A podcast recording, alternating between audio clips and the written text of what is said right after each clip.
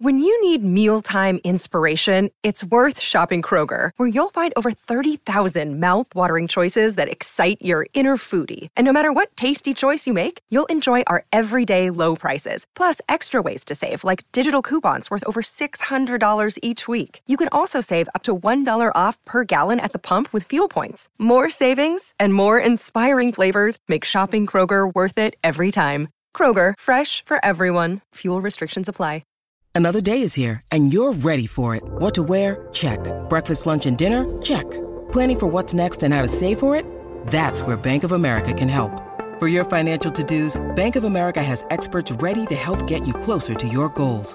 Get started at one of our local financial centers or 24-7 in our mobile banking app.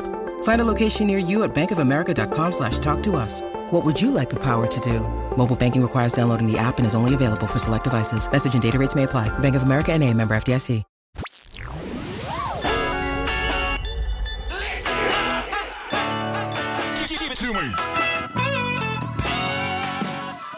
Hey, this is Nomad, host and creator of the Career Musician Podcast. Why do they call me Nomad? Well, I traveled the globe spreading the joy of music one song at a time, and now I bring you wisdom, tried and true knowledge, and life experiences of my colleagues and peers in this crazy business we call music. In today's episode of The Career Musician, we talk to John Acosta, president of Local 47, American Federation of Musicians. This is the Career Musician Podcast with your host, Nomad.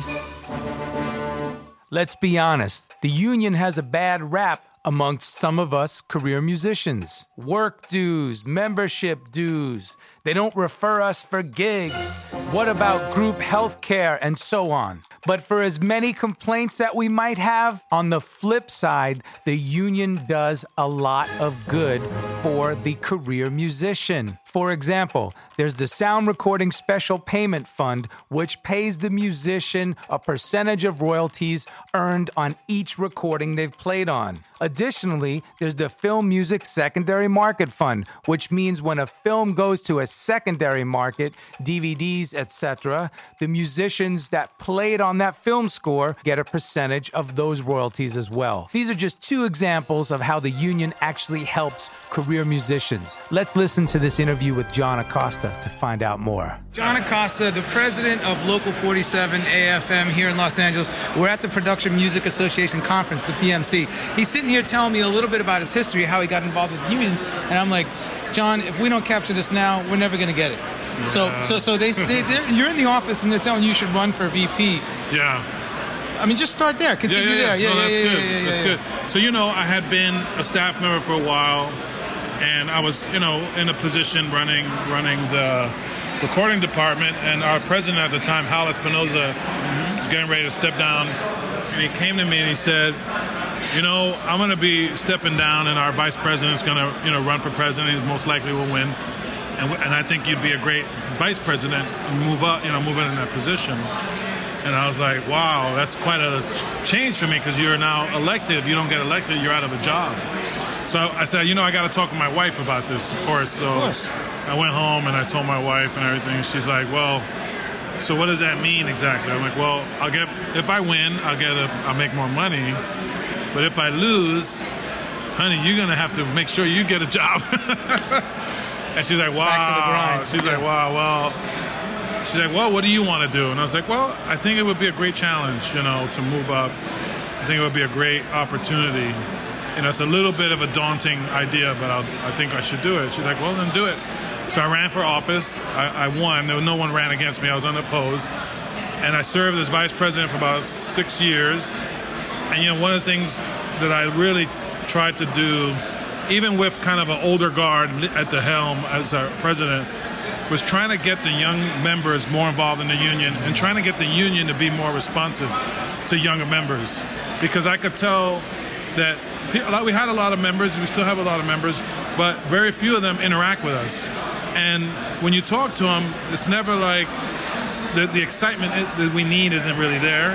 And how do we get that excitement to happen? So I would try and get more involved in, in going and visiting different gigs that were happening, whether they were union or not union, You know, right, trying right. to um, you know see what talk to members and say, hey, what can we do for you that we're not doing now? What are the things that that you see we, could do better? And you know, we started different programs. I guess taking the lead, but working with our board, we started the first music education program at the union, orchestration one and two, which When is totally that? free. That's uh, started in 2010, I think. I'm taking the course right, now. We started in Dr. Ludwin. 2010. Yeah, yeah, with Amazing. Ludwin. Yeah, yeah. And you know, and actually even before that, we started a finale class. That was the first one. Brilliant. We did a finale class, totally free to the members. And we said, look, what can we give the members who are just paying the, the fees every year and just really not getting anything, waiting for a call, waiting for a job, hoping that something's going to happen, or they join but they're not getting anything out of it.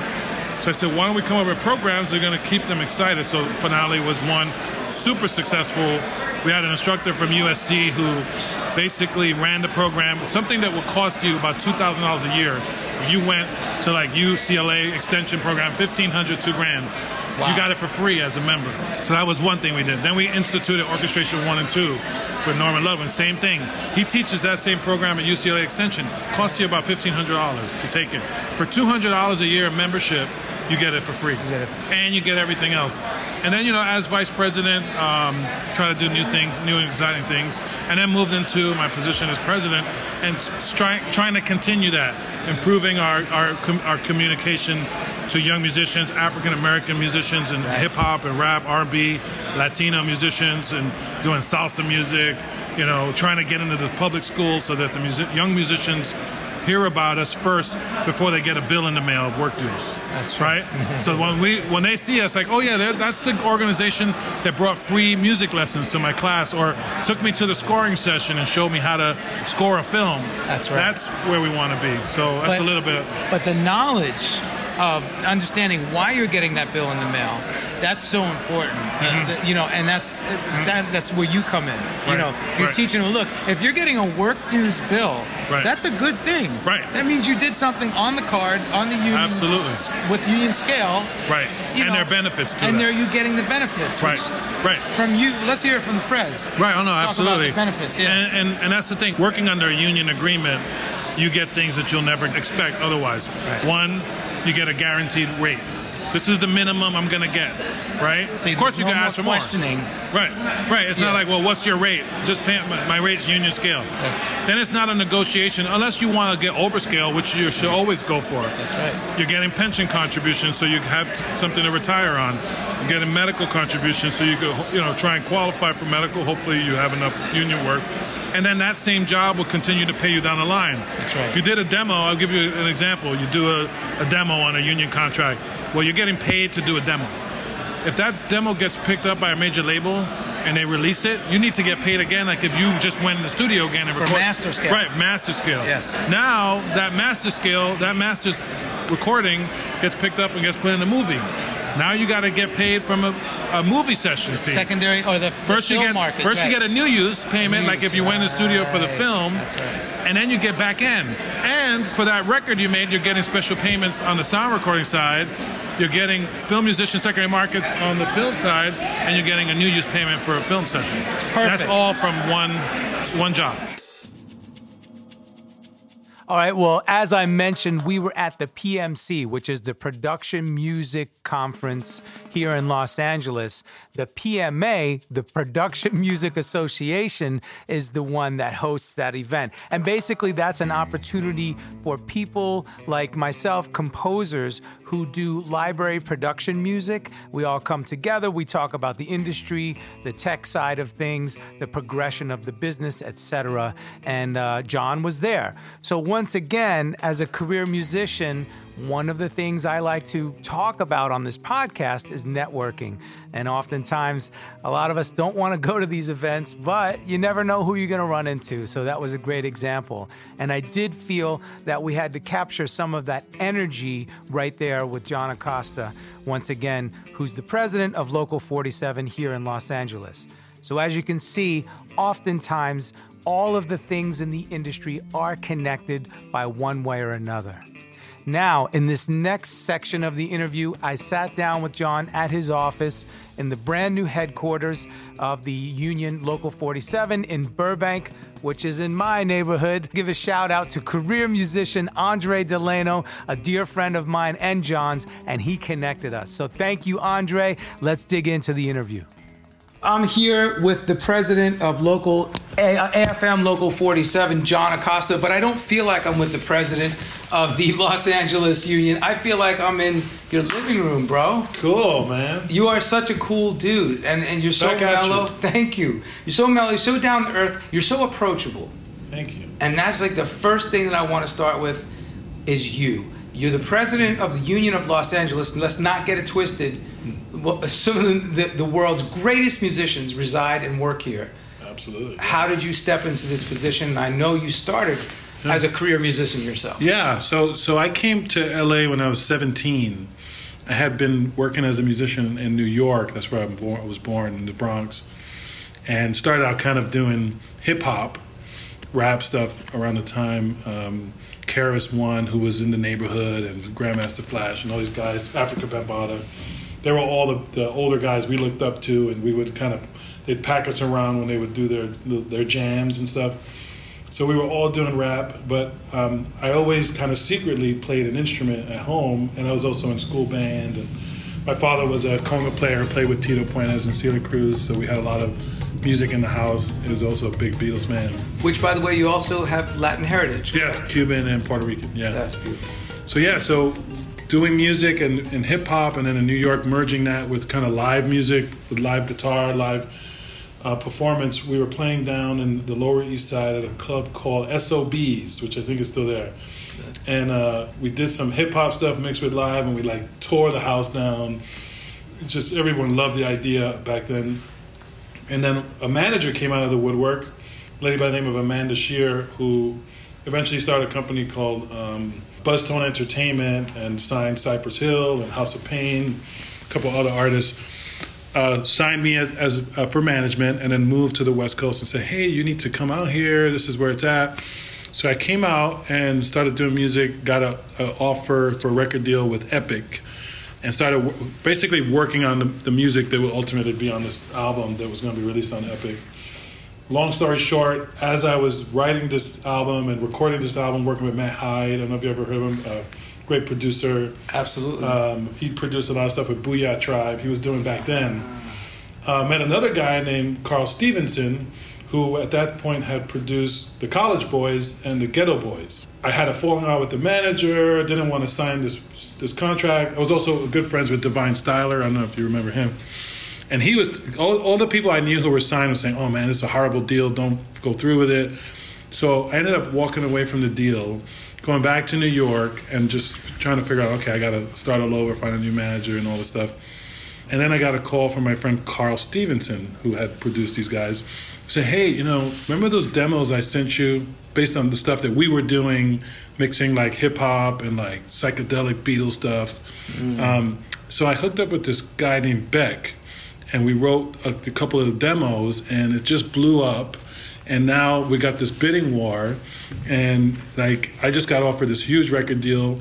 You need to come back and help me finish this album because I can't do it by myself. Will you come back? Like hell yeah! So he's sent me some money. I came back out and we started working on his album, which ultimately came out on. He was signed to Geffen, um, and then uh, DreamWorks picked it up because they wanted it really bad. wow. It was a group called Forest for the Trees. Uh, we put out an album in the like uh, mid '90s. Did really well. It was all over the radio, MTV. Um, Nice. unfortunately, Carl kind of lost it mentally at that point because he blew up so much, and he had been experimenting with drugs and stuff. Kind of lost it. Got institutionalized. So the whole band was put on hold because we were getting ready to go on tour with this album that was just blowing up, right? The label came back and said, "Well, look, you guys keep rehearsing. We're hoping he's going to come out okay, and then we can put you guys on the road." So we were actually next door at Center Stage for a month, rehearsing, getting the band ready, you know, looking at this tour. Carl comes out. They literally drive him from the insane asylum to Center Stage to say, "Okay, here's the band," and he's like, "What the hell's going on here?" Like, I'm not going on tour. Like, what are you guys doing? I didn't even know this I'm is happening. just getting well. Yeah. So, so long story short, I mean, that's kind of was my entry to getting to LA. And then other projects I ended up working on as a musician, Jude, who was signed to Maverick, an artist called Thousand Clowns that was on Elektra. We had a couple hits in Europe. Um, did a lot of demo work, session work for other artists. And then eventually, as I started having a family, I had a kid, and then I had a second kid, and as a as a musician working from you know check to check mm-hmm. you know you wait you get a big check mm-hmm. and then you have to figure out how to make that work out for a few months That's until right. the next big check right. and um, and I wasn't and I at one point I really realized I had to make a change because I was offered a tour. I was told uh, uh, by this uh, well-known ska band, I think it was called the Hepcats or some some artists that were going on tour. So hey man, we need a guitarist. You want to come with us? And it was like a six-month tour. By then I had a, I had two kids, mm. And I knew how when I was born, my dad was never home touring, and I said, wow, you know, this sounds really exciting. I want to do it. But then I thought, but I'm not going to see my son for six months or my kids. Mm. And I realized, okay, whatever I do I got to be able to stay in LA. Right. And do it, you know, stay next to home. Sure. So, you know, at that point I started realizing, okay, music is in my heart, but I also got to figure out other ways to stay in the industry that aren't always going to be playing my instrument or writing Absolutely. or producing or arranging, which I was doing. So I started doing production work, engineering, uh, running studios. I ran a studio in Hollywood called RBC Studios. Oh, yeah. And we were doing a lot of um, sound recording stuff, motion picture stuff, radio. I basically ran the studio. Wow. They had an agency of actors, SAG-AFTRA, uh, or SAG agency back then, and I was doing so well on the studio side with clients and running all of that. They said, you know, hey, we're having a lot of problems with the agency. Will you run the agency? And I didn't know anything about running actors, but I just said, all right, whatever. I started running that uh, for them, and then 2001 came and September 11th, and everything just went crash. As you know, the industry, the whole world, basically economy, just, just tanked, fell apart, and um, the studio started uh, slowing down a lot. We were still able to move forward, but you know we had to cut back a lot.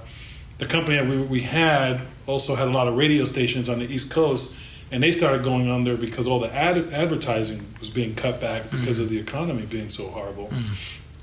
And then I was like, okay, I saw the writing on the wall. I got to figure out another gig. All this time, I had worked Union. You know, I was doing the DreamWorks stuff and Geffen and Elektra Records, all the major label stuff I did. I was always on the card, and yeah. I was getting, you know, I was I would be a member, and then I'd drop out. I'd pay my dues. I wouldn't. The all too familiar story of everyone. Yeah, yeah, yeah. You know, and then one day, that day, or one of the days, I was at this RBC, and I took a lunch break, and I was walking down Vine, and I walked on by the old building like, oh, there's the, the building. Shit, I haven't been in a while. Let me go in. So go in the building. These doors are open, and I look in. There's this huge recording studio in the back. And I was like, oh, that's great because they have a big room. Maybe I want to do something with an orchestra. This would be a good room for sure. that. Start talking to the studio manager, and she's like, oh, you're an engineer? We need engineers. Are you interested in working as an engineer here? So I was like, yeah, here's my card, whatever. And I started doing projects and you know, bringing clients in, and then eventually left the other studio, and I was totally freelance. And then one day they said, um, "Hey, you know, there's another position open, working as a as a, a concert or live performance rep. You might be interested in that." And it had benefits which I didn't have, like medical insurance and pension. Wow. With a family, medical was huge, right? Yeah. I was like, all right, let me let me look into this. And at that point, the Union to me was really old and crusty. Right. It was kind of like going to the DMV. Right. You know, where everybody right. was like, everybody had a horrible attitude. You couldn't get anybody's attention. Sure. You know, had to wait. You know, was everything looked run down. I think that is was not the, exciting. The general populist, uh, you know, right. idea of what the union is. Right. Antiquated. Yeah. So I saw that. I'm like, do I really want to work here? Right. But then I thought, but it's music, it's musicians, and it's LA Phil, and it's the opera, and it's the record companies and all. So I was like, ah, let me try it. So I said, well, I'll do this job for five years, maybe. Yeah. At the most. Sure. Do it for a year or two, and then see what happens. And then that's how that's it started. It. I did that job. I became then the rep for sound recordings with working with the labels. And I, and then I became the supervisor of the recording department. Then I be, ran for. I was asked, "Hey, you should run for office. You'd be a great vice president." and I was like, "Shit, that's a big leap of faith because then you're elected every two years. You could be unelected. I told my wife, I said, you know, this is a great step up, but if I don't if I don't win, like we're out of the you know out of income. Sure. What do you think? And she's like, well, what do you want to do? Like, you know, what is, what is you know what do you feel? I'm like, ah, it sounds like a good thing to try. Yeah. So I ran, and I no one ran against me. So I became vice president. I did that for six years, and now I'm on my third term as president. So after this term, I'll be here 18 years, and I was only supposed to be here five years. And I look back and go, damn, that's crazy. And and you know, a lot of the things that I hated about the union, as I got more involved, were the things that I try to like address. You know, with the with right. the, my supervisors, now with the board, and with our membership about making this place hip and Yes. and unique and exciting. And that's one of the reasons we moved here, because of the old building. If you looked at it, it didn't project 2018 or 2019. Right. It projected the times before. That's right. And there's a lot of history there. It's a great building. I was just going to say, which Yeah. the nostalgia of our business is amazing and beautiful, and we all have to. I, I believe we all have to have reverence for it, but we also have to look forward, Absolutely. and that's what you've been doing. That's what we've been trying to do. You know, is, is figure out what do we need to do to excite the young musicians to say they want to be part of the part of the AFM. That's right. You know, and it, and it's a challenge because the world out there doesn't doesn't work the way our world works, right? What people are doing in the real world doesn't synchronize with all the agreements we have. So we need to be out of the box when we're trying to help these musicians and show them the value of the work they're doing because it is work and how how they need to look ahead not to the gig today but the gig but your career you know you're, you're not building today just for today you're looking at 10 20 years from now where do you want to be and that, you know that's and that's a big challenge because you, you know as a young musician you're just thrilled that you could do what you could do and you're happy to sleep on someone's couch and you know eat So- mcdonald's if you have Absolutely. For me, I put it together in our teens where we, we discovered the talent. We start cultivating it. In our early 20s, we really hone in and start and really cultivate it as we're getting our first jobs. Right. And in those 20s, you are so elated to get a gig. Right. And never mind a consistent gig. Right. You're jumping through the roof. You don't care what it pays. Exactly. Or lack of You won't even ask. benefit. You, you don't even ask and you don't care. And you're like, whatever you get, you're like flipping out. Then all of a sudden you get to your late 20s, you realize, wait a minute, I'm going to be 30 and I don't have my bank account, I don't have savings, I don't have retirement. Right. If I have to go to the doctor, it comes out of my pocket. Right. Then you start realizing all of a sudden. So I truly believe that it is our responsibility as the older musicians in the community, as we gr- get up in age, Right. to distill uh, this information to the young generations. And that's why I respect you so much for what you're Thank you. doing. Well, thank you. And this, I mean, obviously, I appreciate that, but it's it's everybody here. It's Right. It's Rick. It's, It's a collective. all yes. the reps. I mean, it's it's the staff that makes it happen, and you know they're right on the front lines. And also, it's people like you and other members who see the value and impart it. Right. Because it's one thing if I go to a young musician and say, "Hey, you should join the union." Right, right, right. I'm the union president. Of course, I'm going to say that. But if Nomad says, "Hey, man, you need to be under a union contract. You need to go check this out," Right. that vibrates differently to someone who looks up to you, who knows what your career is. You know, you've worked with artists that they can only hope and wish to work with. Absolutely. And I remember the time for me when it happened. I was working in Nashville as a session musician and also a live uh, guy. I was in Kirk Whalum's band and I did a bunch of sessions. And the first time I was on the card with our union, with 257 Yeah. local, you know, Dave Pomeroy is now the president. Yeah. Um, you know, it was new to me, but I filled out all the paperwork, blah, blah, blah. And when I got paid, I was pleasantly surprised. Right. But then I was even more surprised when I get my special payments in August. Right. I believe it's August, right? Yeah, Yeah, yeah. yeah. And I say, wait a minute, I played on that record last year. Why am I getting get- paid I had the same thing happen to and me. And then you realize, I thought they made a mistake when You- I got the extra check. I was like, "Oh my god, they messed up! I already got paid for this. Should I call anybody?" Like, nah, I'm just gonna cash it and wait for them to call me. that's right.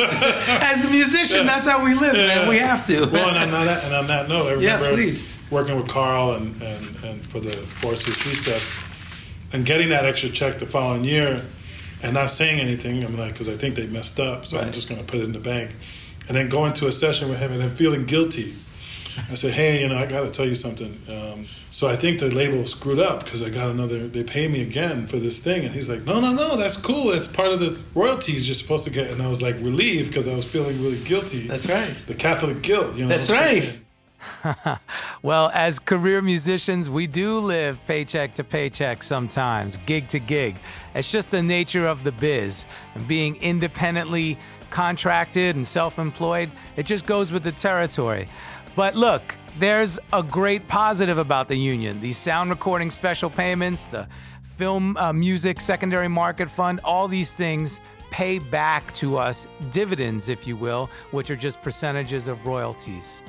Furthermore, the union is a place of refuge for the musician. If you have an issue getting paid by certain production companies or what have you, you can go to the union and they will help track down that money. You're listening to the Career Musician Podcast with your host, Nomad. Add the Career Musician to your playlist today. I do want to talk about uh, the, some of the benefits. So these are advantages of the union. You get a percentage of the royalties of all the albums that you've played on. Right. Uh, that's a, and they call it the special payments fund. Right. The sound recording uh, Special payments special fund. payments fund. Right. Their office is located in New York. Right. And it happens every August. Right. So the more albums you play on, the more commissions you're getting, basically. Right, right, the more royalties.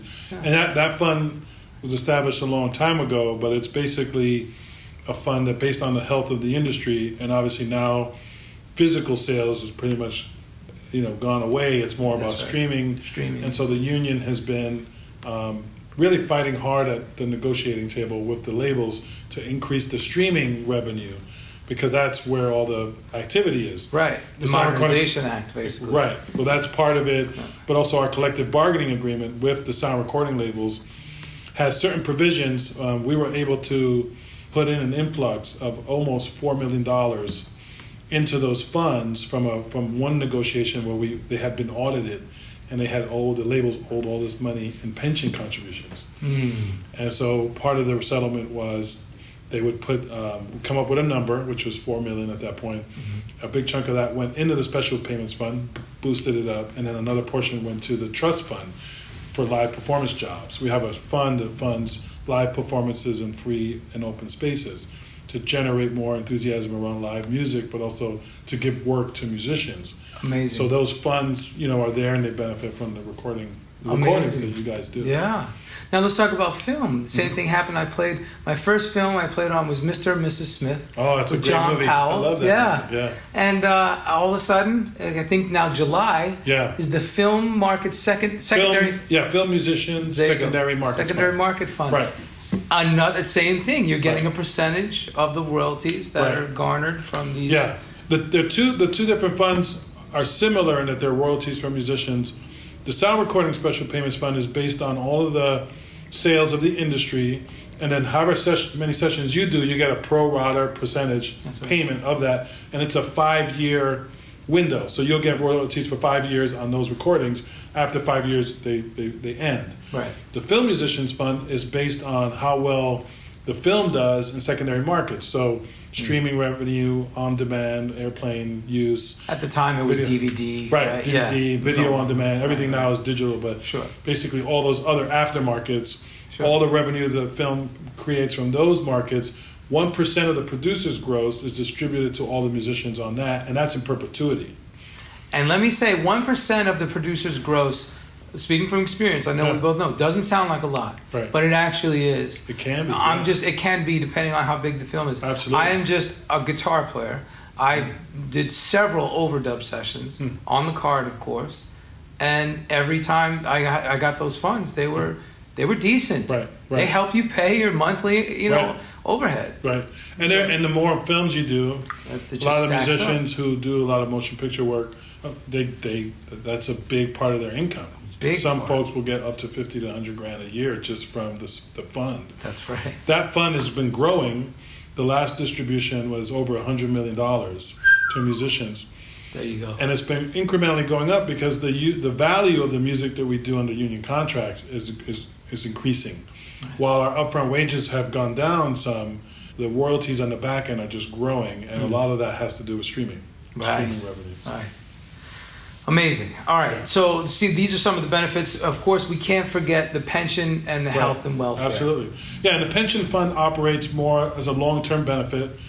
And so for every union job you do, the employers pay a percentage above and beyond your salary.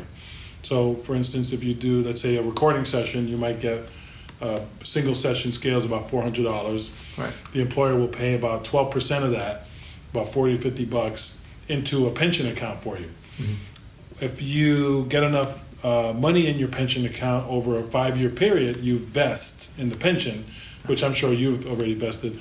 That means you'll never lose that pension ever. That's right. So if you become a you know a, a animator or you know just you go into a different industry, you stop doing music, that pension will still be there Still for be you. there.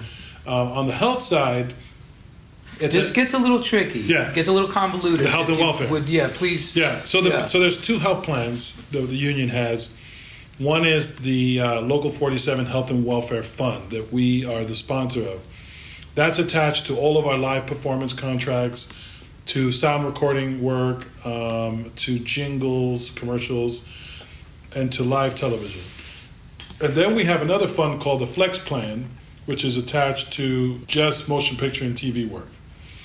On the f- Local 47 Health and Welfare Plan, basically, once you get $800 in contributions in a mm-hmm. year, mm-hmm.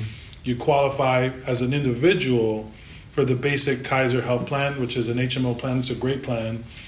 It's got a deductible, I think, of about two to three thousand dollar deductible Yeah. But eight hundred dollars in contributions. in contributions. Which, if let's say you made, let's say you earned eight thousand dollars in a year on the union contracts, Right. and it could be you did a thing at the Hollywood Bowl under live, and then you did a thing at Nokia Theater, Sure. and then you did a, a live tour, and then you did a couple sound recordings.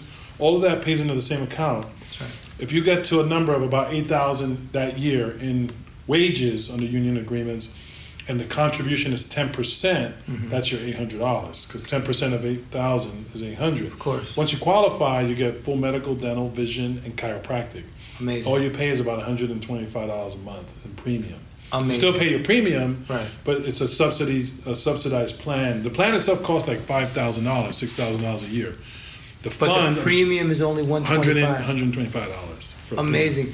Okay, let's say you can't continue perpetuating that work volume, Right. and you don't meet the eight hundred dollar contribution. Right. So let's say you have it, Yeah. and then you lose. You don't get to the, the Right. tier. The next year So you can what? go Cobra. You can Okay. opt for Cobra, and your premium will go up, but you can keep the same benefit for another. I think it's 18 months in Cobra. So you can keep it intact while you're trying to get your workload back yeah. up. Yeah. Okay. And the thing is to really hustle and know, like, okay, when I'm doing these jobs, it's in my best interest to put them on the union agreements. Whether it's a demo, we have a demo agreement. If you're just going to go play in your friend's kitchen and do a couple demos, have them sign the demo contract, pay your pension and health. That whatever twenty dollars is going to go towards your health. And it's a couple bucks we're talking right. about. Right. It's not a lot of money to for each Yeah. job you do. There's a small contribution, but they add up, right? They do. And um, you know, so it's in your best interest. to Say, okay, I'm doing some demos this week. I want to put those under AFM. Sure. I'm doing this live tour thing. Let me see if I can figure that out. I'm going to do a, a chart for somebody. I'm going to arrange a chart. You can put that under, under the contract as well. Almost anything you do as a musician, Yeah. if you just went in and say, hey, I'm going to go do a lecture at, I don't know, uh, West Coast music or something Yeah. for a, a class of kids you could figure out a scale that you could put that under and say, I'm gonna this is gonna be a demonstration. I'm gonna go in, do a lecture, play a little bit of guitar, and then I'm out of there. Like Let's put it under the live performance scale, miscellaneous 102. That'll get me 20 30 dollars into my health plan and my pension. Look at that. But there's a creative way always to put this work under contract, and a lot of members are hustling to make sure that happens because they need the medical. They also want to put money in pension. That's beautiful, man. You you have a natural ability to uh, look at everything in such a pragmatic way and follow through and get it done. Yeah, well, I try. Look, I know what some of you may be thinking. Sure, if I was an A list session cat back in the day, I'd be filthy rich off of all of my double scale, triple scale sessions, sometimes three a day, five, six days a week. But the union still is valid. It still helps the career musician get paid a fair wage, regardless of the type of job we're doing. And sometimes you do have to get creative with the contracts and how to integrate them into the gigs. To be honest, I know I have a lot of friends out there that are not going to appreciate my stance on this. But look, I'm just speaking from experience, and I believe we all owe it to ourselves to check it out. learning the secrets of the industry from the veterans who know it best. Be sure to subscribe to the Career Musician Podcast. So now that we're on that subject, let's talk about wage negotiations. Mm-hmm. Back in the day, 70s, 80s, 60s, 70s, 80s, one of my heroes, I'm sure you can attest, Yeah. Tommy Tedesco. Oh, of course. Probably the, one of the most recorded guitar players I've Yeah, played on all the. TV film dates. Have you know. seen the Wrecking Crew? Absolutely. Yeah, The- he's the- great on there. Yeah. Yeah, the documentary, beautiful. So those cats from that mm-hmm. era, right? They were making money hand over fist because they're doing literally three and four sessions a day, Right. five and six days a week. Right. In that documentary, they st- their first downbeat is 10 a.m. Right. Sometimes they go to midnight. Right. Every day. Yeah. Right. Sometimes they go to 9 p.m. Whatever. Right. Putting it in. They're putting the work in. Right. Then you had the 80s. The cocaine era, right? Right. Everything is just glitz and glam and it just Right. blows up. Right. Now everybody's like, yo, we're pop stars. Michael Jackson's making a bajillion dollars. Right. Guess what? I'm playing on the record. I want my piece of the pie. Right. I'm charging triple scale. Right. When did that happen where scales started to be negotiable? Where cats could say, or was that always a thing? Look, Mm. Right. you know what, man? I'm double scale. You want me? I'm double scale. Right. Or, you know, My and my my understanding of this, and I think Rick, who's been around longer, will give you his take. okay. But when I got into this industry in the '90s, it was already out there that you know. Oh, absolutely. You Yeah. probably had the same experience where I would have a producer call me in and say, "Hey, I need you to come in and lay some guitar on these tracks," and I would be there all day. I Hmm. would be there ten hours. You know, I'd be there from the morning, Mm-hmm. and I might be sitting half of the time on the couch, playing or playing video games or whatever. But you're at waiting. his call. But I'm Yeah. just waiting for Yeah. them to call me in. That's right. If they put all that time on the contract, it would be ten hours of union scale. That's a lot of money. Yeah. So they would say, "Hey man, we're going to give you uh, double scale for today." For the day. Yeah. You're gonna get double scale. Gotcha. You know, is that cool? And I was in my twenties. I didn't even know what that meant. Right. I said, "Oh, you're paying me, right? Okay, good." There we go. Other producers, I would go in and just do an hour. Yeah. But this was a project where there was a lot of money involved, Mm-hmm. and they'd be like, "Yeah, I'm gonna give you triple scale for this." I was never in the position like uh, Tedesco to say I'm triple scale. Right. There are a lot of people in this town, and the contractors know because I hear from them that you, if you know, if you want Wayne Bergeron trumpet, he's a triple scale, Absolutely. right, minimum. Or you know, Rick was in that camp too, whatever. Or guaranteed doubles, Sure. like you know, you know what. Oh yeah, you is. get the doubles. So some people would say a double basically is a like 25% bump on your scale. right. A motion picture is a 50% bump. Wow. But even though you didn't play the double, which is another instrument, So doubles meaning it's another instrument Right. within your in your your music Your your, instrument group. Yeah, yeah, So like yeah. if you're sax, you go to flute, or Right. you do sax, flute, clarinet. if you guitar you go to banjo. right, exactly. So they would say, I'm going to give you two guaranteed doubles on this call, so you'll get scale plus two guaranteed doubles, and you didn't you didn't even play them. Beautiful. But those are the call, the players who are first. We would call first call. First call. And I think it goes. I think it goes back at least to the '70s, if not more. Got you. Okay, thank Yeah, you. yeah. Thank you. I love that because I've been double scale for a long time. Hmm. Of course, I negotiate sometimes. I'll have to do single scale, but at the end of the day, these rates uh, really do add up. Right. And, and they help. Uh, another another workaround, and and believe you could probably shed even more light. Leader Right. scale. So if Right. even if they don't want to give you double, to say, okay, well, pay me leader. right? Which Can is you- double scale anyway. Is this just double? Can you break that down for us yeah. real quick? Yeah. So every union gig has a leader. Right. It's either 200 percent uh, most of the time. There's some contracts where it's 150 percent. But as the leader, you're technically the, technically the one leading the session. Right. But a lot of times, if you're there by yourself, like you'll go in and just do some uh, some tracks for someone. Overdubs. You're by yourself. You're the leader, even though you're not leading anybody. That's right. And that's, one thing we have in our agreements. One thing the industry always comes back and says, "Why are we paying this leader shit? Like we need to, Right. you know, take that out of the contract because they're they're just coming in and doing some overdubs." Yeah. That's like a sacred cow for the union. We will never give up. People will die That's before right. they give up leader. Amen. We've been in negotiations where you'd have the president of Nashville, the president of LA, the president Mm-hmm. of New York, you know, all these people sitting at a big table, all the record companies on the other side, saying, Yeah, we gotta get rid of this leader thing, we gotta, you know, we gotta cut back and every single one to a person saying we will die before we cut that out. See, that's, That's amazing. And let's talk about the executives that work at these labels. Yeah. They're not willing to give up all their perks. No, of course not. Uh, come on, man. Let's the money that they're making hand over fist. You well, know, the, I mean, if you look at the, the record industry, it's a billion dollar industry. that's right. and it's growing. It's gotten a lot better now with streaming Right. increases. It's gotten its legs But back. when we negotiate the, with the labels, you're talking about an industry for musicians that's about maybe twenty million dollars in wages a year. Mm. For a three, four billion dollar industry to be haggling over twenty million um. Twenty million dollars, and That's sad. and they're making music, right? Yes. So what's integral to music is musicians. Musicians. So how could they treat the people who are the foundation of what they Of the pro- industry. what the product is like crap, which is what they do. And you know, we go back and forth in negotiations, and eventually we cut a deal. But you, you get a lot of these people are not musicians. Right. They don't know what it's like to rehearse. In, in your in your studio for five hours a day, or you know all the work and the instrument and the The, upkeep. the and ten, the- let's talk about the 10,000 hours, which really equates to 50,000 hours Right. to get at this level. Absolutely. The amount It's of like practice and sacrifice. That's right. Right. And I always say the musicians really do get the short end of the stick because if you think about it, all other occupations, like you said, uh, athletes, okay? Right. Let's talk about doctors and Mm-hmm. lawyers and people of these walks of life. Their accolades only keep going up the more schooling they do, the more Right. studying and training they do. Right. Right? Yeah. Their paychecks reflect that. Right. It goes higher. Right. Musicians, it almost has the opposite effect Not at all. Yeah. No, it has you know, no effect. it's it's it's really sad. Right. So um, again, I'm gonna I'm gonna go a little left here. That's why I believe we are stronger united. Absolutely. Hate to sound corny, Yeah. but the essence of union is unity. Absolutely. And if we band together, sorry for the puns, Right. but as musicians, That's good. And and and really, I feel again, I'm not kissing up to you, bro, because we're both guitar players. Yeah. We're both Cuban. Absolutely. Um, th- these are the reasons why we have to stick together, man. Absolutely. So, okay, we talked about all the advantages, how we can get paid, and, and in more ways than one, and and the services that you guys offer. Let's talk about the big pink elephant in the room, right? Mm-hmm. The disadvantages of the union. Now, I'm going to be the devil's advocate here, Yeah, and I'm no, going to totally. say, man. Screw that. Why am I going to pay you guys my, my dues? Mm-hmm. Why am I going to pay work dues? Why am I going to pay annual dues?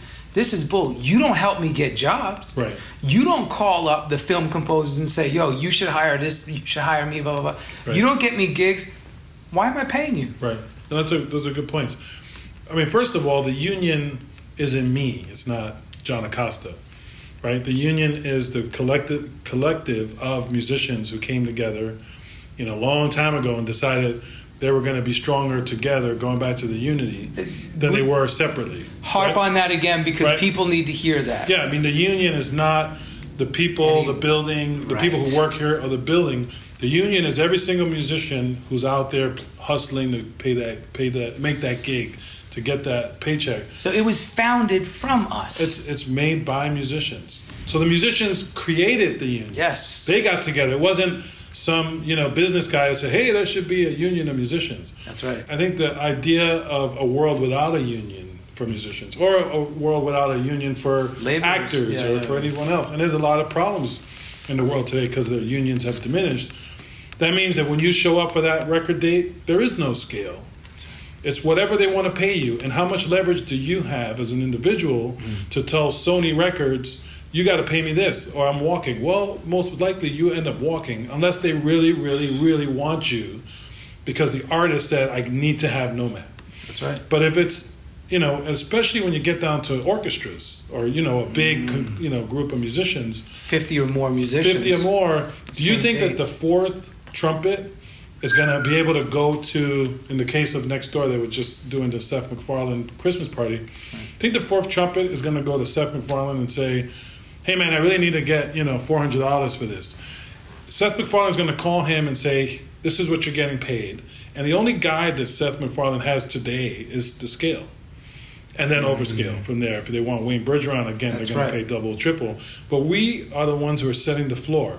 That's right. And then from there we go up. If you don't have a union setting scales and negotiating standards in an industry, then it's uh, it's the Wild Wild West. It's and you the- and you have that already in certain industries, you know, and you have that in a way even in this industry. We you still it. have the Wild Wild West. You know, there's still a lot of union density. All the major labels are union. All the major motion pictures are union. Mm-hmm. you know, all every almost everything you see on TV is union Mm-hmm. as far as live television. I mean, there's a lot of TV shows that are non-union. Cable and streaming different. yeah, yeah, it's different, but um, and, but there's still there's a lot of growth there. network broadcast. Without a union, then you have no, nothing to go by.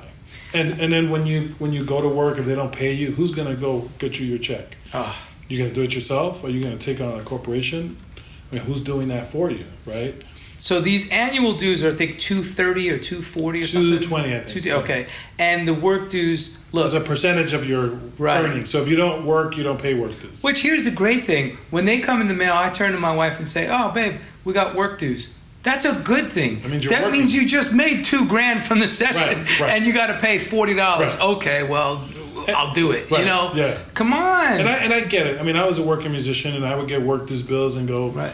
"What the hell?" I mean, the first time I got a bill from the union, I was like, "What the hell is this for?" I didn't. They didn't get me the gig. Right, right. Of course. Right. But what I didn't know, and no one explained to me, and that's what we're trying to do today, is getting to the musicians before the bill. Mm-hmm. so that they hear from us at school when they're in elementary school That's or right. in high school when they're thinking about being a professional musician they're part of a program that the musicians union sponsored That's right. so that by the time they get the bill they know the bill's coming it's not that it's like out of the blue because the label's not going to tell you you know when i got my first gig the label didn't say, "Oh yeah, by the way, you're working on the union contract and you have a lot of rights, and if we don't pay you on time, there's a penalty, and you know there's also royalty." I mean, they don't explain anything. They, they they say, "Oh yeah, you know you get paid through the local, blah blah blah," and they, but they won't give you the information because of course they don't want you to know that there's rules. Right? I mean, I took my first You said session. yourself. My first Wow, session. wow, wow. It took me six months to get paid. To get paid. I didn't know it was a two week turnaround. But let's talk about that because that's another benefit, actually. Yeah. When that happens, when you're a union player, you can call the union and say, "Hey, call the sound recordings department, Right. call the film TV department. Right. I need help getting paid." Yeah, I did the session a month ago. I haven't gotten paid. I mean, that's a big part of what our staff doing is chasing the money. Right. You know, and and who's going to do that for you if there's no union? That's You're going to do it for yourself. I, I, I can speak on my behalf that I was the recipient of what was it five a five digit check Hmm. because of the sound recordings uh, Fantastic. director that helped me chase down the money and get right. all of the B4 forms Right. filled out correctly. Right. The B4 form is just a, a contract basically right, right. It's report f- form. for the sound recording. Right. And Which the label won't tell you. Hey, no, go do this. And again, my my uh, at home advocate, my wife and I, we did. She did the research. She, you know, we did it Right. together. We found out the, the union is advocacy for musicians. absolutely. that's what it is. well, no, so we, you hit on the earlier thing about the MMA, the Music Modernization Act. Right. How that will revolutionize the way that royalties are paid out, how musicians will be better compensated, and that was a big part of the AFM lobbying, along with the Recording Academy and other organizations.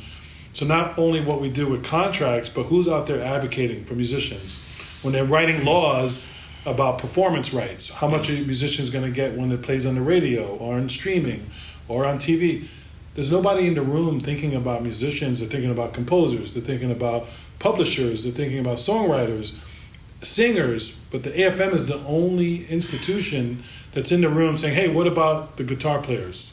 What about the bass players? What about the you know the The brass, the Yeah. orchestrators, the arrangers. Right. That's the AFM's role. You know, when we last year we successfully got a law passed in California on scoring tax credits, so that when movies get scored, That's they, right. they offer incentives to do the music here in California. Yes. In those negotiations, there was not one. There was IATSE, there was SAG-AFTRA, the Writers Guild, the DGA, the Motion Picture Association. You know, all these unions were there with their hand out, but we were the only one talking about their part of it. Sure. We were the only ones there talking about music. We're like, well, you know, the music that's post production, we really need. We said, look, screw that. If the state of California is going to is going to take my tax paying dollars and put it towards a company's project to generate jobs, musician jobs got to be part of that. Absolutely. That was a, an effort that took almost 20 years, predates me, to get scoring tax credits into this program. It's been around 20 years and, and just barely even acknowledged that music is, is part of the industry. Wow. So those are the reasons why you need a union. Uh, going back to that, you ever watch a movie or a TV show with the sound muted?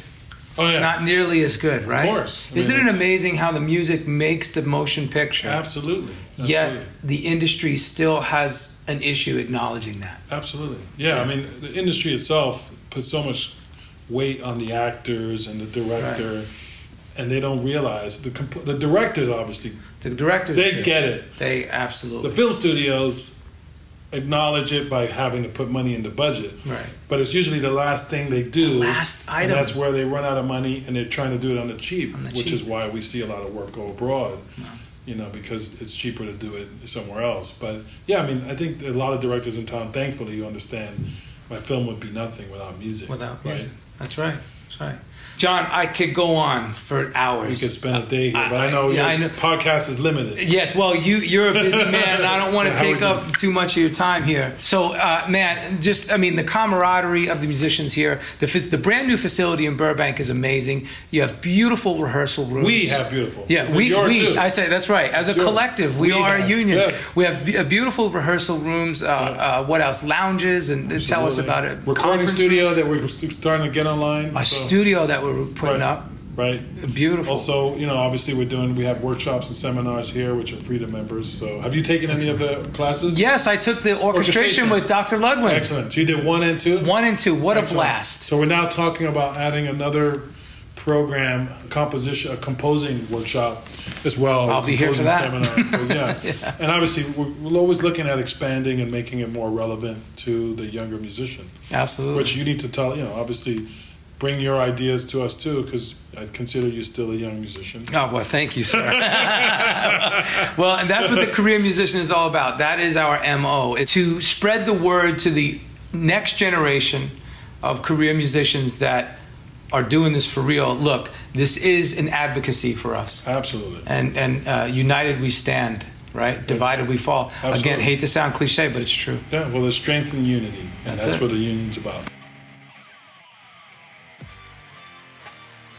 I hope this interview with the president of Local 47, John Acosta, has helped answer some of your concerns and questions about the Musicians Union. If you're here in Los Angeles, go down to their headquarters in Burbank and get to know everybody. If you're in a different city and state, find out where your local AFM office is and get to know them. Remember, they're career musicians just like you and I. Until the next gig, if you've enjoyed today's interview, please leave a review and subscribe to the Career Musician Podcast. I'm just a nomad, nowhere man. Writing the songs in this one man band.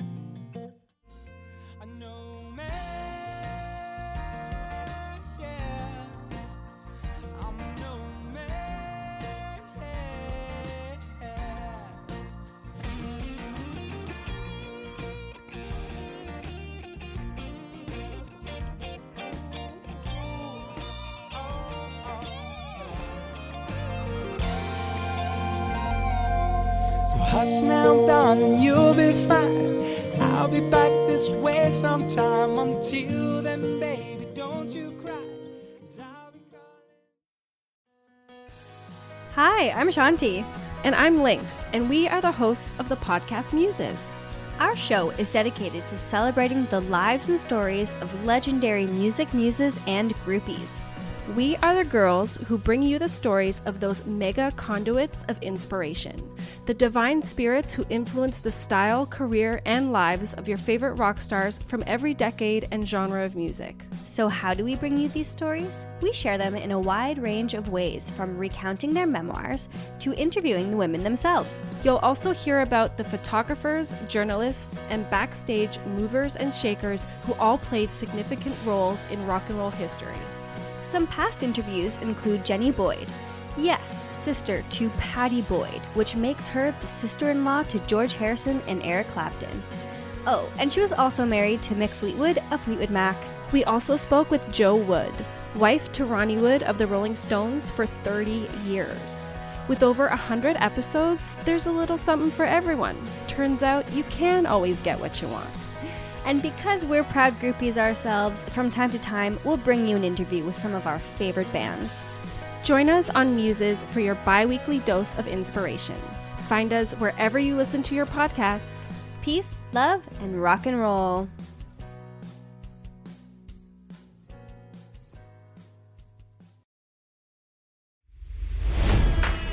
It's NFL draft season, and that means it's time to start thinking about fantasy football. FantasyPoints.com features industry leading experts and prognosticators using proprietary hand charted data to help you score more fantasy points. FantasyPoints.com is the place to go for whatever kind of fantasy football you play. Whether you play fantasy football, daily fantasy sports, or do a little bit of everything, Fantasy Points has the meticulously researched content to guide you to victory. And why wait for the fall? Fantasy Points also covers the new spring football league, the UFL. Join the guru, John Hansen, Scott Barrett, Joe Dolan, and other massive names in the fantasy football universe with an exclusive offer. Use code Pantheon for 15% off any fantasy points package, including the all in package, with access to every article, tool, and data nugget that Fantasy Points has to offer. That's fantasypoints.com and code Pantheon for 15% off at Fantasy Points. Fantasypoints.com. Code Pantheon. Score more fantasy points.